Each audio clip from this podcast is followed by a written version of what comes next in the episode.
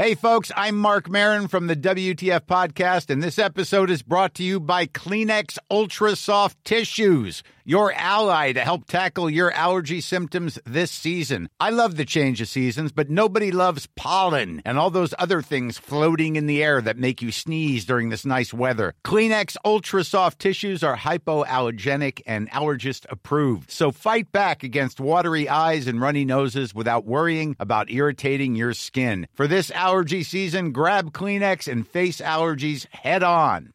I'm Sandra, and I'm just the professional your small business was looking for. But you didn't hire me because you didn't use LinkedIn jobs. LinkedIn has professionals you can't find anywhere else, including those who aren't actively looking for a new job but might be open to the perfect role, like me.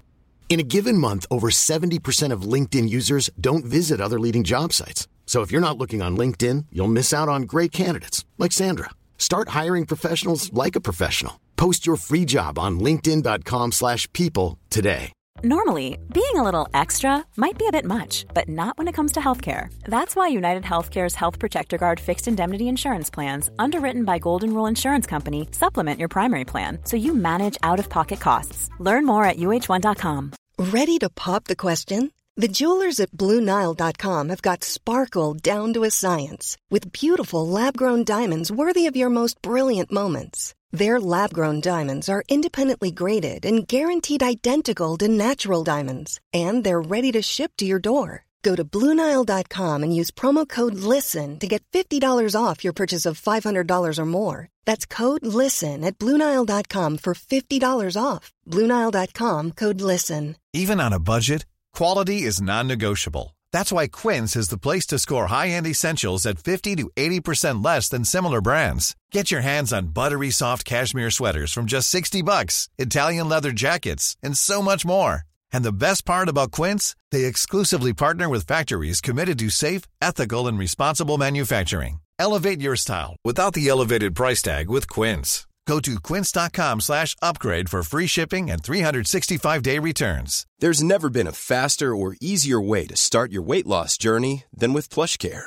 PlushCare accepts most insurance plans and gives you online access to board-certified physicians who can prescribe FDA-approved weight loss medications like Wegovy and Zepbound for those who qualify.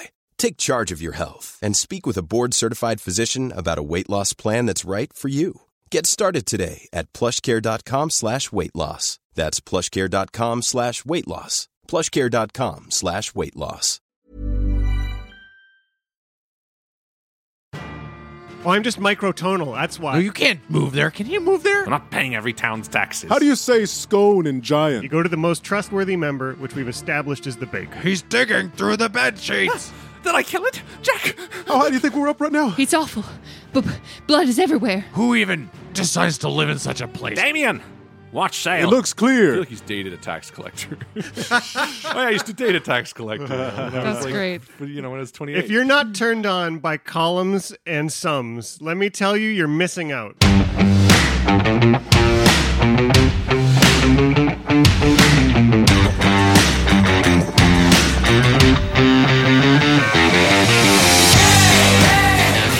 Welcome back to Dice Shame episode 100. Woo! Today's episode is called Feed a Cold. MVP this week goes out to all of our incredible patrons. Nearly two years ago, Dice Shame started as a direct result of your generous support. As your numbers grew, we were able to purchase better recording gear, host digital gaming conventions, and spawn another brand new show, Malevolent. We are so incredibly grateful for all your kind words and your contributions to the show. And so we wanted to take a second to say thank you so, so much for making all of this possible. And an extra shout out to the Great Old Ones tier for blowing us away with your generosity. A special thank you to Christopher Ryan Evans, Mitchell Caldwell, and Merlin. Thank you so much, guys. 100 episodes. Ladies and gentlemen, for the past 100 episodes, we have been elated to bring you Dice Shame. Spawning from an eight hour conversation on the long ride down from Toronto to Indianapolis two years ago, this podcast has grown into something that not only brings us untold amounts of joy to create and produce, but also something we are so immensely proud of. Thank you for listening, reviewing, sharing, loving, and letting us into your homes these past 100 episodes, and we promise to keep being there for as long as we can. All right, Harlan. Should we get down to business? Let's do it!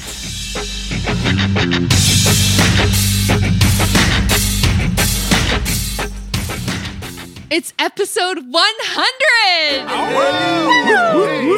Wow. Already? Our intrepid band of adventurers has certainly come a long way from where we started it all. Yeah. From the road leading up to the settlement of a town called Nightstone. You guys remember back then? Nightstone.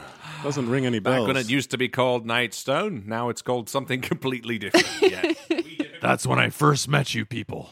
Since then, you guys have done a lot. Yeah. Let's just go back and remember. You've attended the subterranean wedding of a satyr and a mushroom person in Yep. the depths of the high forest. That's right. right. That's pretty beautiful, honestly, all things considered. Yep.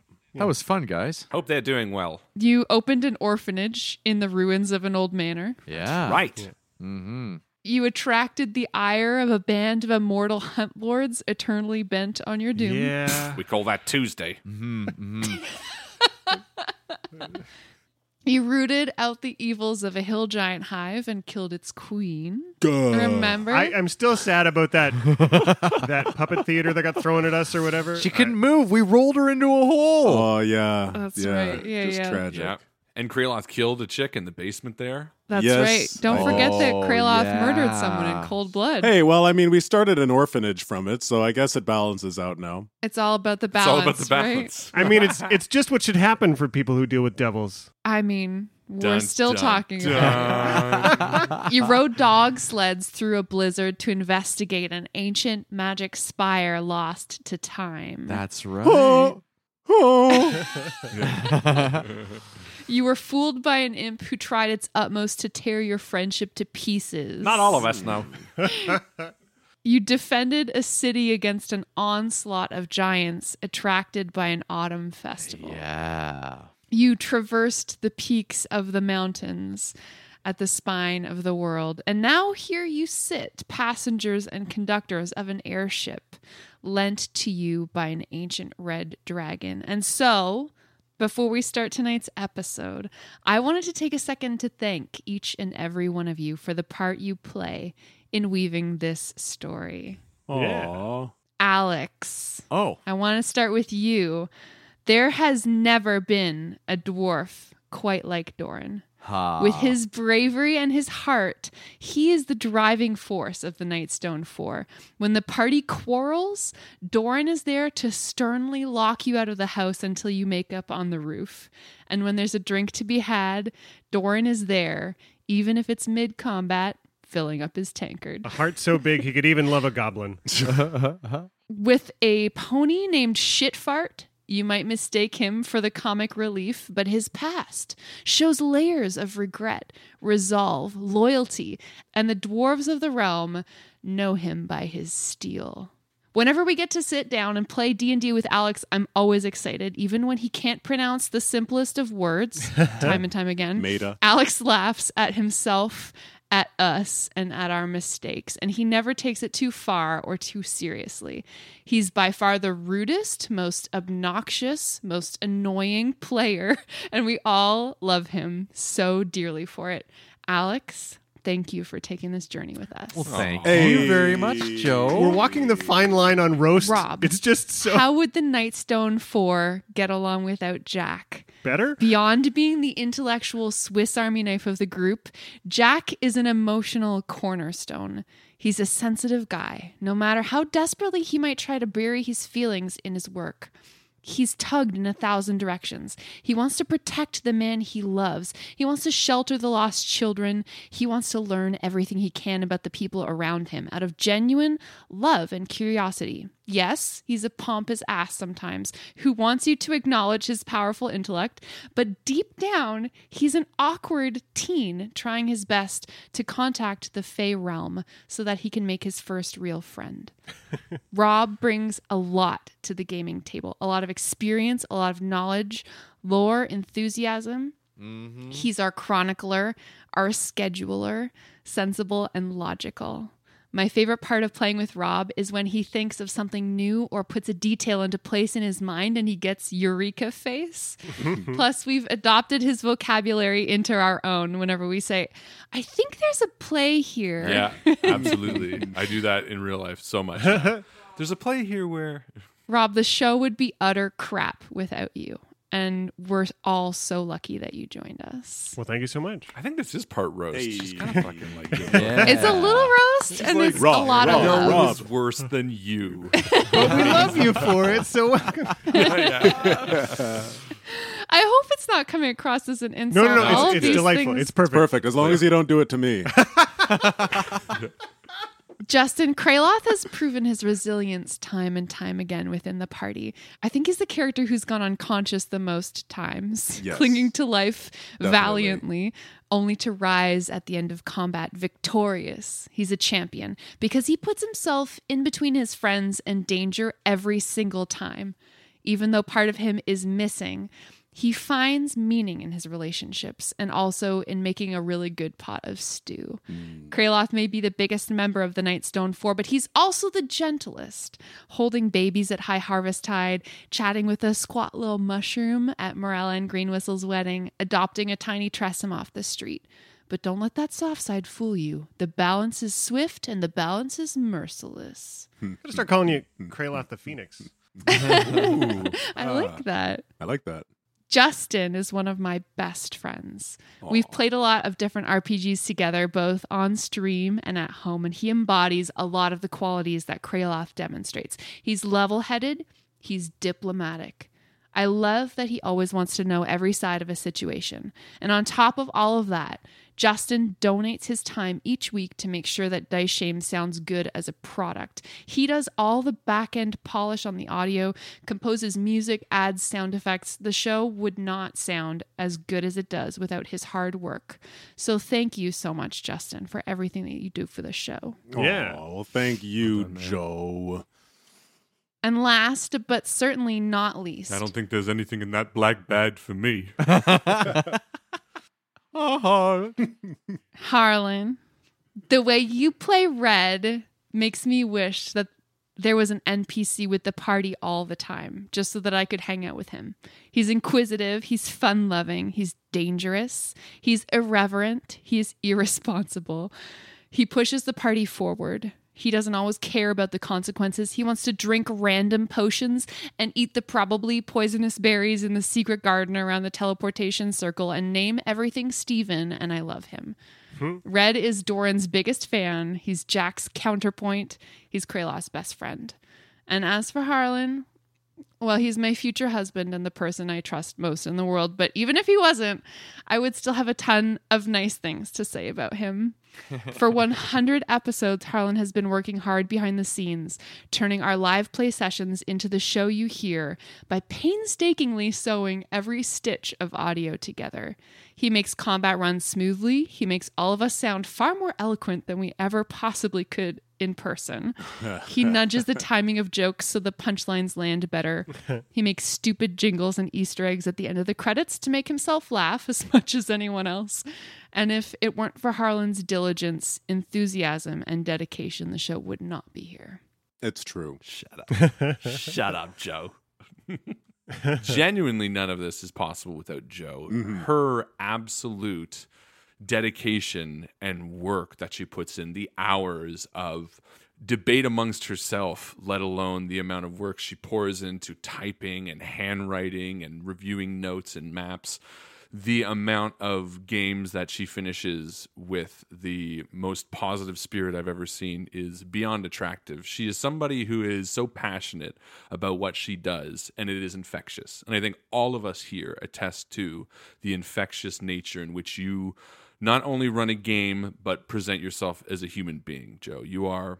Without a doubt, my favorite person alive, and uh, we are so lucky to have you as front runner and and the head of this deformed dice body with one furry arm and one, you know, Short leg. dwarven, dwarven leg. Yeah. The bald head. Uh, and we owe you more than anybody else here for crafting such Mm-hmm. a fantastic story that we get to be a part of. So Absolutely. You're amazing, Joe. Thank you so much. it.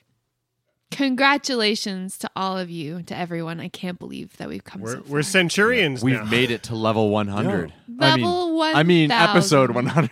Centurions. Yeah. Anyway, enough of this mushy stuff. So I guess now we don't have to do like one of our standard intros where you know people insult me for my driving habits, right? Is that- is that- Brother, you insulted yourself. You embarrassed your damn self. That was not us.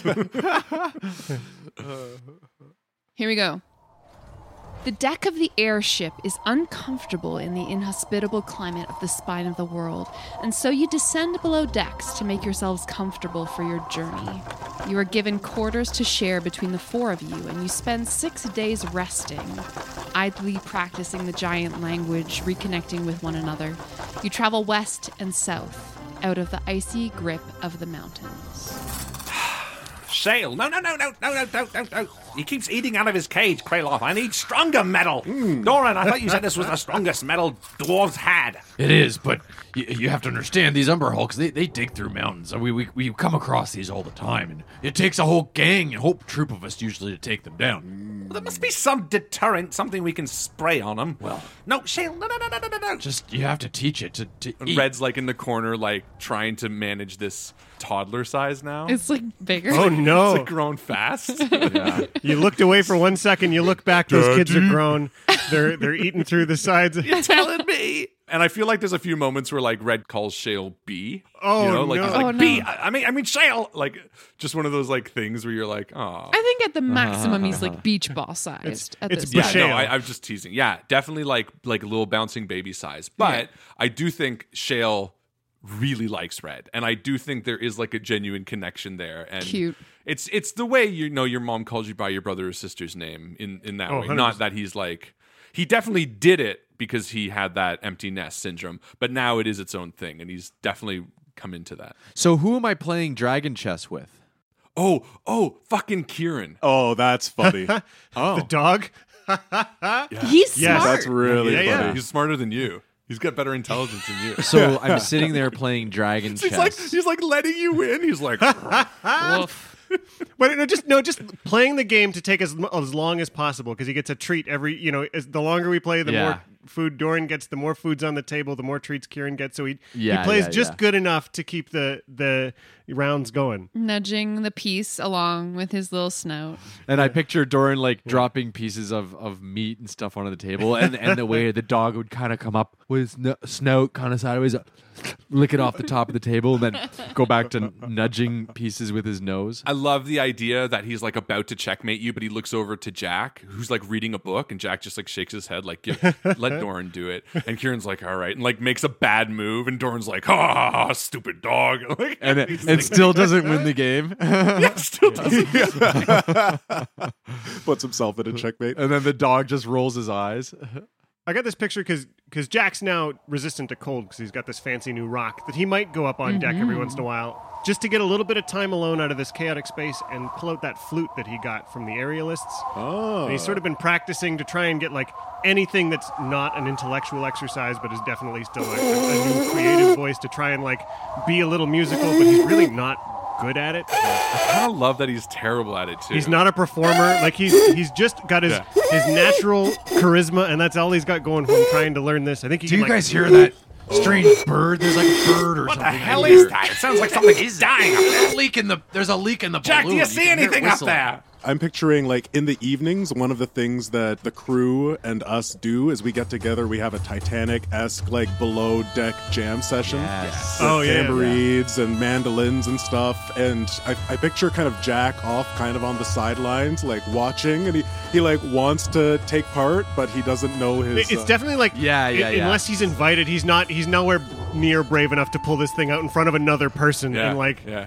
He's like snapping off beat, like from the corner. Like he's just kind of like. I love the idea that he's like so intelligent, but you know, someone will walk up to him on deck and you like hide the flute. He's like, oh, just- just en- enjoying it, and then wait till they leave and then pull it out again. Keeps touching in his back pocket while we're all playing, and then you know he goes to grab it, and then he, you know, he does he just doesn't touch it, and then he goes to grab it. No, no, no. Oh, I'm just microtonal. That's why. I, that's why I'm just. I'm doing it on purpose. Oh, I see. Very, very Syn- syncopation, microtonal. You know. It's Avon Elven Jazz. Well, Kraloth is, uh, you know, as the wizard chess is happening in the the cabin, Kraloth is lying on a, a hammock and it's swinging back and forth. He's got Jackson on his stomach, and he's petting him slowly, and he has a notebook in his right hand, and he's like saying, "Gog, ugh, brog, and then he like closes it for a second. Gog, ugh, bruh. And then he opens it again. He's practicing his giant, uh, which he's been working on with Jack for the last uh, A while. Doran's smoking his cigarette, playing Dragon Chess. No, you can't move there. Can he move there? I don't think he can move there. It's called castling, Doran. We've talked about it. It's an obscure rule, but it's valid in tournament play. So Oh God, how do you how do you follow these rules? Okay, okay, but Shale gets next. Uncle Doran Shale's next. Not if he's gonna eat the fucking pieces. Weird things like how many replacement pieces have we got so far? There's like half of them are like whittled out of strange pieces of Yeah, like I was soap gonna say, and half of them are candle pieces of wax. and soap. Red's like so stuff. desperately trying to shove, you know, his child in the mix to make him feel like one of one of the A boys. spool of like thread. he's just like that. Hey, Red, Yeah, buddy. how do you say scone in giant? Oh, okay, thanks. No, sorry, I was choking on a piece of brittle. it's bah. Oh, oh, brah. okay. And how do I say stew in giant? Doof.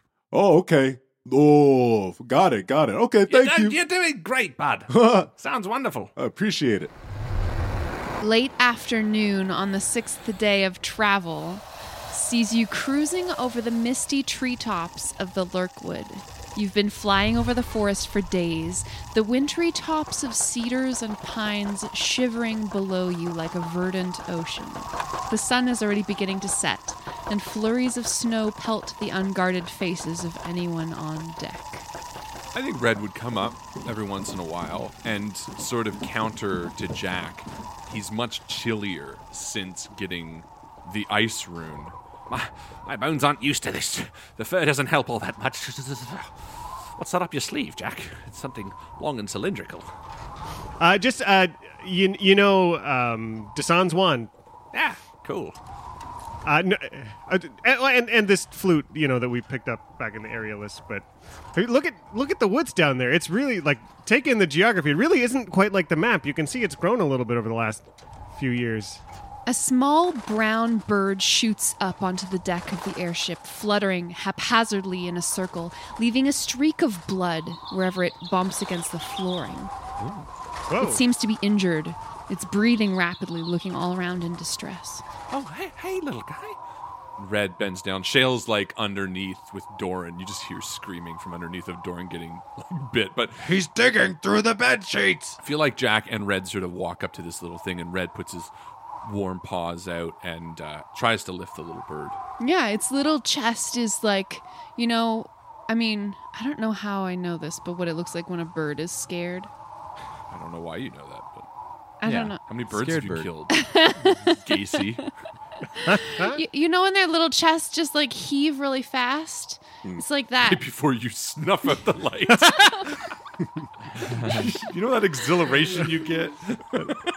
Last light of a dying bird. The Joe Phallic story. Thanks, guys. Anyway, this bird vanishes just as suddenly as it arrived. Oh. Yeah, Oh. you pick it up in your hands and it just disappears. What the hell is that? Vanishes like a familiar disappears, yes, or like a summon. very much. Actually, Jack, you would recognize that immediately. Did I kill it? Jack! That was someone's familiar. Oh. Means there's a, a wizard around here somewhere. Didn't feel familiar. Well, Below you, a small village appears between the thick trees. You count a few dozen wood and stone cottages with stone fenced yards. Paths tread through the snow between them. I think Red hollers at the crew to sort of stop the airship. Sure, yeah. You call for uh, slowing the speed. Yeah, I mean, it's been six days. I feel like there's somewhat of a rapport here. We're allowed to use this thing as if it were our own, more or less, for the time being. So I think, yeah, I think Red sort of hollers for someone to, to slow down. the airship complies, sort of losing velocity as you move through the evening. On the far side of the village, you see a tall manor house with a high peaked roof that stands with lights in every window. On the lawn, someone is waving both arms overhead, clearly trying to catch the attention of the airship as you begin to pass overhead slowly. Look, Jack, there's a grey person there against Oh. the grey trees and the grey. Ne- oh, I'm colorblind. There's someone down there, I think, standing in the trees. Doran, bring the spyglass. As you say that, we're already coming up because we kind of feel the airship starting to come down and looking out the little porthole windows, we're seeing, you know, the ground rise up closer and slowly to the airship. So, oh, oh, oh, okay. And he grabs a spyglass and continues up to join you. What is it? Have we arrived? I don't know. There's someone signaling for help. Oh, Help. But we're not there yet, are we? We're still over this uh, forest. Doran kind of scoots up and gives you the spyglass pretty quickly. Jack will take a good look down at the manor house and the people there, and then sort of hand the spyglass over. Red, with his already good eyesight, puts the spyglass up and he sees like the mole hair on the guy's lip. You know, he's like, Ah, it's too close. Well, a little too far. Um, yeah, are they shouting anything or? They're just kind of waving both arms overhead, like trying to catch your attention. They're not shouting because, I mean, they recognize that the distance is too great. Should I put up a signal? I don't know. Maybe. One of the crew is like, Would you have us land the airship or shall we maintain altitude and drop the ladder for you? Maintain altitude for the time being. I think uh, we don't know what kind of situation this is. And I turn to Jack and I say, you know, an airship would be a worthy prize for any possible army to take. Uh, keeping it up just in case. You never know. Four score of orcs could come out and try to make an assault. I think I'd turn to Kraloth and we could give each other eyes about climbing down this ladder. Kraloth is, is feeling a lot more comfortable after the past few days, and Yeah, the okay. experiences he's had over the last hundred episodes have made him a bit more um, able to stomach this. Until he looks down. He turns to Red and says, "Hey, Red, uh, so so what do you see down there? I, it's it's still hard to make out between the trees. Yeah, there's somebody waving their arms trying to get our attention. Did you do a perception check or?" Oh, yeah, let me do a perception. Great point. And I got a dirty 20 on perception. Ho! Nice. Excellent. Yeah, looking around at the village, you would estimate that perhaps 200 people live here. It's hard to tell immediately. The icy grip of winter is clearly holding the village in its grasp. There are some large drifts of snow pushed up against the side of some houses. The figure that is waving to you sees that the airship has stopped, sort of hovering in the air above the village, and is turning around to go inside the manor. Well, I suppose we should head down and see what's up. I don't see any. I mean, with a dirty 20, I, I presume I don't see any any signs of an army. Glaring issues. There's Yeah. no evidence of an ambush. All right, well, uh, let's get down there. Yeah. You know what? I'm thinking I'll head down first, and maybe Red, you stay last and cover us with a your bow and arrow. All right, fine. It's not a bad plan, I- I Alex. like Good that. strategy. Well, it's the soldier in me. Red sort of like kicks the dirt on the deck a little bit. Oh, fine. you guys get to see the new cool place, and I'll stay behind. Well, no, come down. Just be the last one. Are you bringing Shale with you, Red? Nah, leave Shale here. I feel like I've befriended one of the younger male humans who's sort of been forced to watch over Shale when I'm like out and about, just doing my own little things and climbing the mast of this airship. For some reason, I think it has a mast. And uh, I'm just like, Damien, watch Shale. He's like, all right. And he kicks the dust. Yeah. I picture, I do picture him like an emo kid. Fine. Like, like he's, yeah. I feel like he's got like, you know, like the black hair, Like like really all over one long- of his eyes. Yeah, you know, long pulled down in front of his face, like very like early 2000s emo. Oh, fun.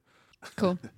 Jack makes a like a snapping his fingers, and this big five foot symbol of like green landing airship shows up, and he says, "We'll give you this signal when we want you to come back. So keep a lookout for us." Agreed.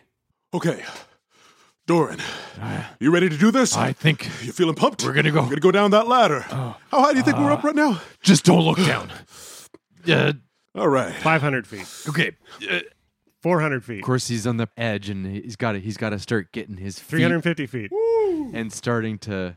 Yeah. Jack knows exactly how far away you are from the ground. Uh-huh. So the ladder is dropped and you begin to descend. The village is quiet, hemmed in on all sides by the darkness of the lurkwood. The trees seem like they are watching you, Doran, as you descend the rope ladder towards the ground. Who even decides to live in such a place? Who lives in the cold? Why do people live here? Why don't they move somewhere warmer? This is ridiculous. They ridiculous. should just dig a hole and live underground, right, Doran? Absolutely. I don't know who lives above ground and all snow and rain. Doesn't seem so bad. I've seen worse. Yeah, well, look down. You told me not to look down. Yeah, but if you do now, you'll know oh, exactly what. Oh, don't look down. Don't look down. That was before I was upset. Now I'm mean, Doran. Are we close to the ground yet? I don't know. I haven't looked at, and at that moment, my foot hits the ground. you know when you're walking down the stairs in the dark and you think there's another step, but there's not. So you like Oh, do this awkward thing where you're, like, oh, you know, that's what Doran does. I think we might be close. Ow! Yeah, we're down. All right. And uh, Kraloth looks around and tries to get his bearings as Jack gets down to the bottom of the ladder, too. Mm-hmm. We'll do a perception check. Mm-hmm. That's an 18 for perception. The figure that was spotted from the airship is nowhere to be seen, although you do notice a couple of faces looking at you from a nearby house, just peering at you through the glass, illuminated by a, a single candle. And then they vanish. Come on down, Red. It looks clear. I'm on my way! And Red climbs down the ladder after you and lands between the four of you, jumping off the last five steps. As Red gets to the bottom of the ladder, Kraloth, in a really kind of solemn tone, as he's looked around and it's kind of creepy, he's like, Good move, brother. And he holds out like a low five to Red. Yeah, buddy. And I give him some skin. It's pretty creepy down here, isn't it? Yeah. That uh, person was in that manor window. Uh, maybe we should approach. That one there? Yeah. And Red sort of points and leads the way as the ladder recedes. The frosty ground crunches underfoot as you make your way towards the manor house. A large human man in a red velvet doublet strides out to meet you, his arms thrown wide. His eyes are dark and shining, his face is full and flushed rosy. Welcome to Pellaswant, friends. I'm Kershid Breacher, mayor of this fine hamlet. And what excellent wares have you brought to my doorstep? In possession of an airship such as this, you must be traders or emissaries from a foreign land. Come in, come in and tell me everything. And the mayor beckons for you to follow him up the gentle sloping lawn and away from a small crowd of peasants that have started to accumulate in curiosity at your presence. Clearly, the village seldom sees visitors. Was this the person that I saw from the airship? No, this is not. Yeah, so I think we head inside. I think Doran is now learned at this point. He just watches Red and he's thinking, what would Red do? He probably wouldn't say anything immediately about not being uh, welcomed by the person that seemed to flag us down. Let's just see where this goes. Doran's internal thought. Good internal thoughts, Doran. Oh, That's shit. a great move. That's exactly how I want to Was play. I saying that out loud? Okay. Yeah, you did say it out loud, but that's okay. No, it's fine. Yeah, and I think we follow him inside, sort of staying quiet. And it's funny because I do think there is a knowing glance between Dorn and Red, where Red picks up exactly what Dorn is thinking, and, and there is a Mm. bit of like a ah, well done. The mayor's manor house is glimmering in the gathering dusk. A candelabra is lit in every window.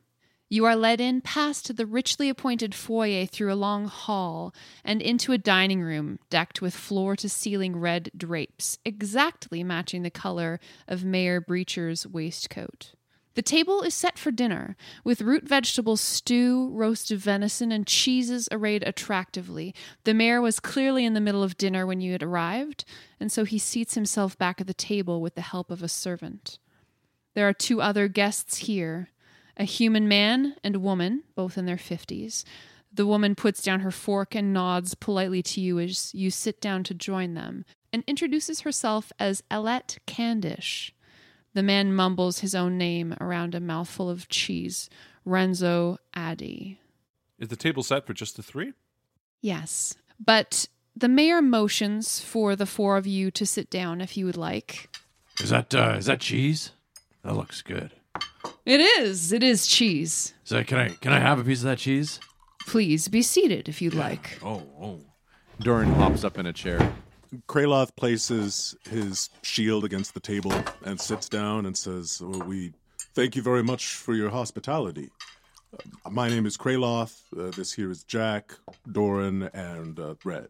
Doran, sort of in a very dwarven sense, just starts eating Mm-hmm. without much concern or regard for what everybody else is doing. What, what's, it, what's your village called? Pella's Want. It's one of the loveliest places you could have hoped to have landed. Is it? Mm. Is it? Is it always so cold? Because I'll tell you, it's mighty cold out there.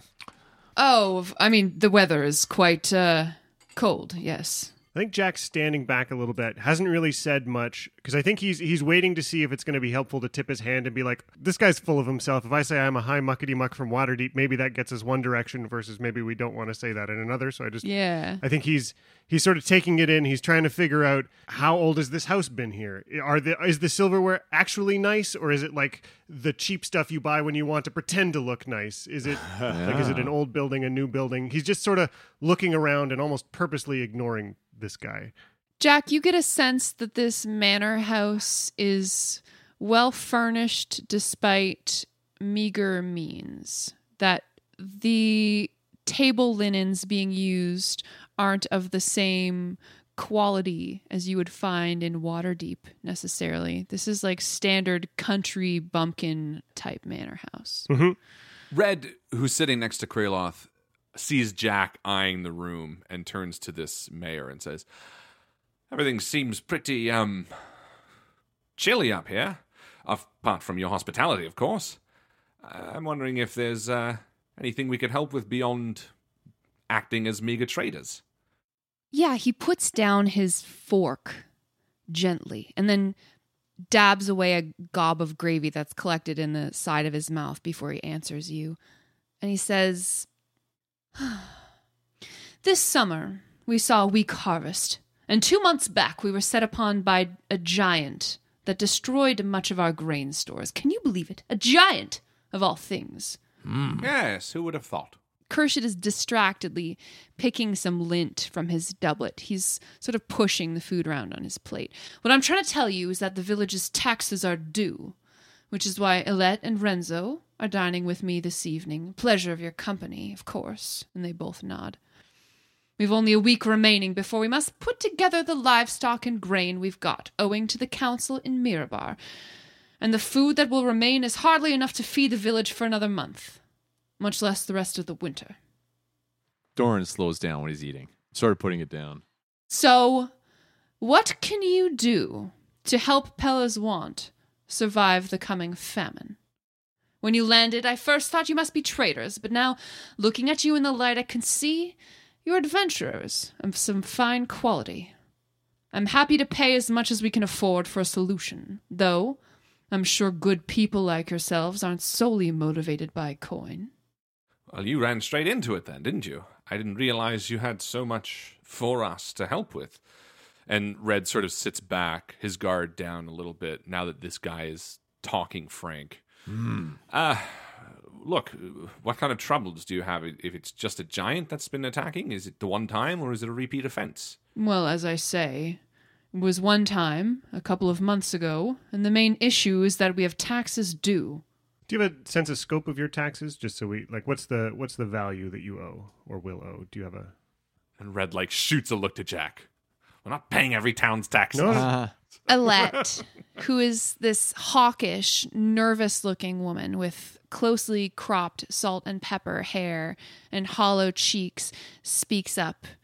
I believe the numbers are still being tabulated currently, but somewhere in the order of uh, three dozen sheep and 20 bags of grain. She reaches under the table and she she's doing something and then a dog's head pops up. This basset hound is trying to climb onto her lap and she's like, "Down. Down." Uh, you mean this is not just uh, money, but actual things? Understood. Owed to Mirabar. That is correct. Yes. And throughout all of this Renzo is mowing through dinner. So, in your ideal vision of our help, uh, what can we do? Yeah, are we supposed to be raising sheep while we've landed here for the night? Uh, there are many different ways, obviously, but we're curious to hear how you envision a solution. Well, there are many different ways that uh, parties such as yourselves could help the village. I'm sure you have many such travails under your belt as well. Foraging for wild game, creating food with magic powers, warming the land. We have a field of turnips that were caught in an early freeze that cannot be harvested. And then, speaking out of the corner of his mouth, Renzo says, I hear there are some sick villagers that will die soon. Regardless of how much food is stored, they're eating food that we could save. Maybe you could thin the herd a little. I think Red raises an eyebrow to Kraloth sitting next to him. and doesn't even like hide it. Just like, I think we all raise an eyebrow. well, that's a bit extreme. He just shrugs and he's like, desperate times. Well, if you're willing to let us stay in your town and you're able to provide some shelter for us, we will look around and see if we can find ways to help. I I think it's the least that we can do for the food that you've provided us, despite how scarce everything is. Of course. I mean, there's lots of uh, lots of ways that we could potentially handle without having to go to such extreme measures. Have you had to do that before? Oh, no. Don't be ridiculous. Is there a baker in town? Oh, the orphanage. Yes. What? Look, and if you if you're looking for someone trustworthy to talk to to get a real feel about what's going on in town, you go to the most trustworthy member, which we've established is the baker. Mm, that's true. The door to the dining room bursts open with such force that several nearby candles are extinguished. A villager stands in the darkened doorway, hair plastered wetly to his scalp, frank panic written on his face. "P- Please, my lord, come at once. S- something terrible has happened to the sh- sheep. Please, I beg you. It's awful. B- b- blood is everywhere. Kershid stands abruptly, throwing down his napkin. Stop stammering, Zafri. Take us there. Kershid follows Zafri, and the tax collectors look at one another and then start donning their armor. Kraloth exchanges a look with everybody of the party. Red nods to Kraloth and looks towards the tax collectors, and in a low voice he says, Does anyone get a weird feeling about those guys? They look pretty well armed for tax collectors. I mean, we don't know anything about them or their dynamic. I think the more we can learn from watching them, the better. Do we know they're really the tax collectors? Are they on the up and up? Are they actually from Mirabar? Are they shaking the town down because they're actually? Are they the wizard? Is someone else? Are they hunting the wizard who had the familiar there? That's a great question. You know what? Let me let me and I think Red sort of turns around and just walks up to Renzo, maybe with Jack even, because I feel like Jack would have more knowledge about what a tax collector is supposed to be. I feel like he's dated a tax collector. oh, yeah, I used to date a tax collector. when I was, That's great. You know, when I was 28. Um, ev- listen, everyone goes through a tax collector phase. Okay, If you're not turned on by columns and sums, let me tell you, you're missing out. That's right. um, Renzo, was it? M- My name's Red. yes. Uh, just curious. You, you said you're representing. Is it Mirabar? Yes, I mean, I'm uh, live here in the village, but we do tax collecting for the area. And so you go door to door, essentially asking people for their dues. Yes, once a year. And how often does that have to get violent? Rarely. But it has happened. Occasionally, people need a little bit of convincing. And you see that Alette and Renzo are both carrying great swords. Can I roll insight on him just to sort of get the vibe of what he means by that? Sure. It's like dentists, right? Nobody loves the tax collector. I'm, I'm, you know, I, I, f- I feel you it, that way with. Mm. Never mind. 11. This guy's definitely got the predisposition for a tax collector. He looks like someone who might value the trappings of wealth, you know? Mm. People who give a shit about that thing. Whereas most of the villagers here would probably be more like salt of the earth kind of folks. True. You know, maybe he's got like kind of a ridiculous pendant. And he's like, he's really big. He's a very tall, skinny man. And he's got wispy gray hair and stooped shoulders. Mm. All right. Well, thank you for answering our questions. Anyway, I guess we better follow. Seems like this place is in a lot of trouble. Come on. Outside, the winter sun has just set, and the moon is climbing into the sky, casting grim silver light. Snow is blown into drifts in places, creating odd forms that could cover who knows what. The villager holds his cloak closed tightly with his hands as he leads Mayor Kershid along a trampled path through a field. Now that we're outside, Jack brings Kieran back out of the pocket dimension he was in to, to get down the ladder and uh, lets him sort of sniff around the bushes as we walk around. A few hundred yards from the manor house, you come to a wide wooden hut next to a gated pen. There's a single door in the hut which hangs ajar, spilling dim light from inside. Nearby, two small bales of sweetgrass lie abandoned in the snow. Inside, the dirt floor is covered with straw and dung, and the scent of blood hangs in the air. A single lantern hangs from the rafters and swings in the draft, causing dark shadows inside to tilt and shift. In the center of the room stands a hulking brute of a man, holding the flayed head of a sheep, dripping blood. He's looking into the sheep's glassy eyes. A few other sheep heads lie scattered gruesomely in the hay. Zafri is standing in the door. I, I- I came down at sunset to bring f- feed to the sh- sheep, and I found f- f- fur there, and the, the sheep gone. I, I asked him what, what happened, and he was just sa- saying they were dead. And then I came and I, f- I, I fetched you, my lord. Mayor Kershid is visibly rattled. His rosy complexion pales. A sheen of sweat coats his brow. What devilry is this, Firth? What have you done with the sheep? The large man looks up to Kershid and just does like a tiny shrug and then looks back down to the sheep head. Kershid tosses a coin purse at your feet, Jack, and he says, I hereby deputize you as members of Pelliswant Militia. Detain this man until I return. Do not let him leave your sight. With that, Kershid Breacher turns, nearly bumping into Renzo and Alette, who have finally finished donning their armor and caught up with you. He brusquely orders them to follow him. The three head out into the night, the villager Zafri trailing behind, leaving you alone in the sheep barn.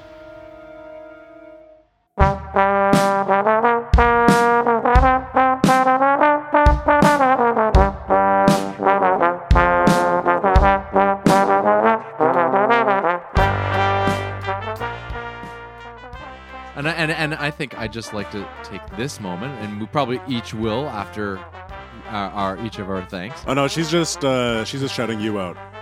She's just gassing you today. Could you imagine? it was just just for Doran, two or three minutes on Alex, and away we go into the adventure. Yeah, I know. Save right? one for the start. Thanks, of every guys. I've never had such a thorough and entertaining, with all of your voices, dungeon master or game master, and that's including Harlan. So, Aw. you know, Harlan is great, but you're thorough.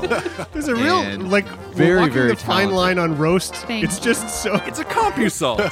it's a compliment and an insult. I All right. coined that. It's Thank you right. for creating such a wonderful wo- world for us to play.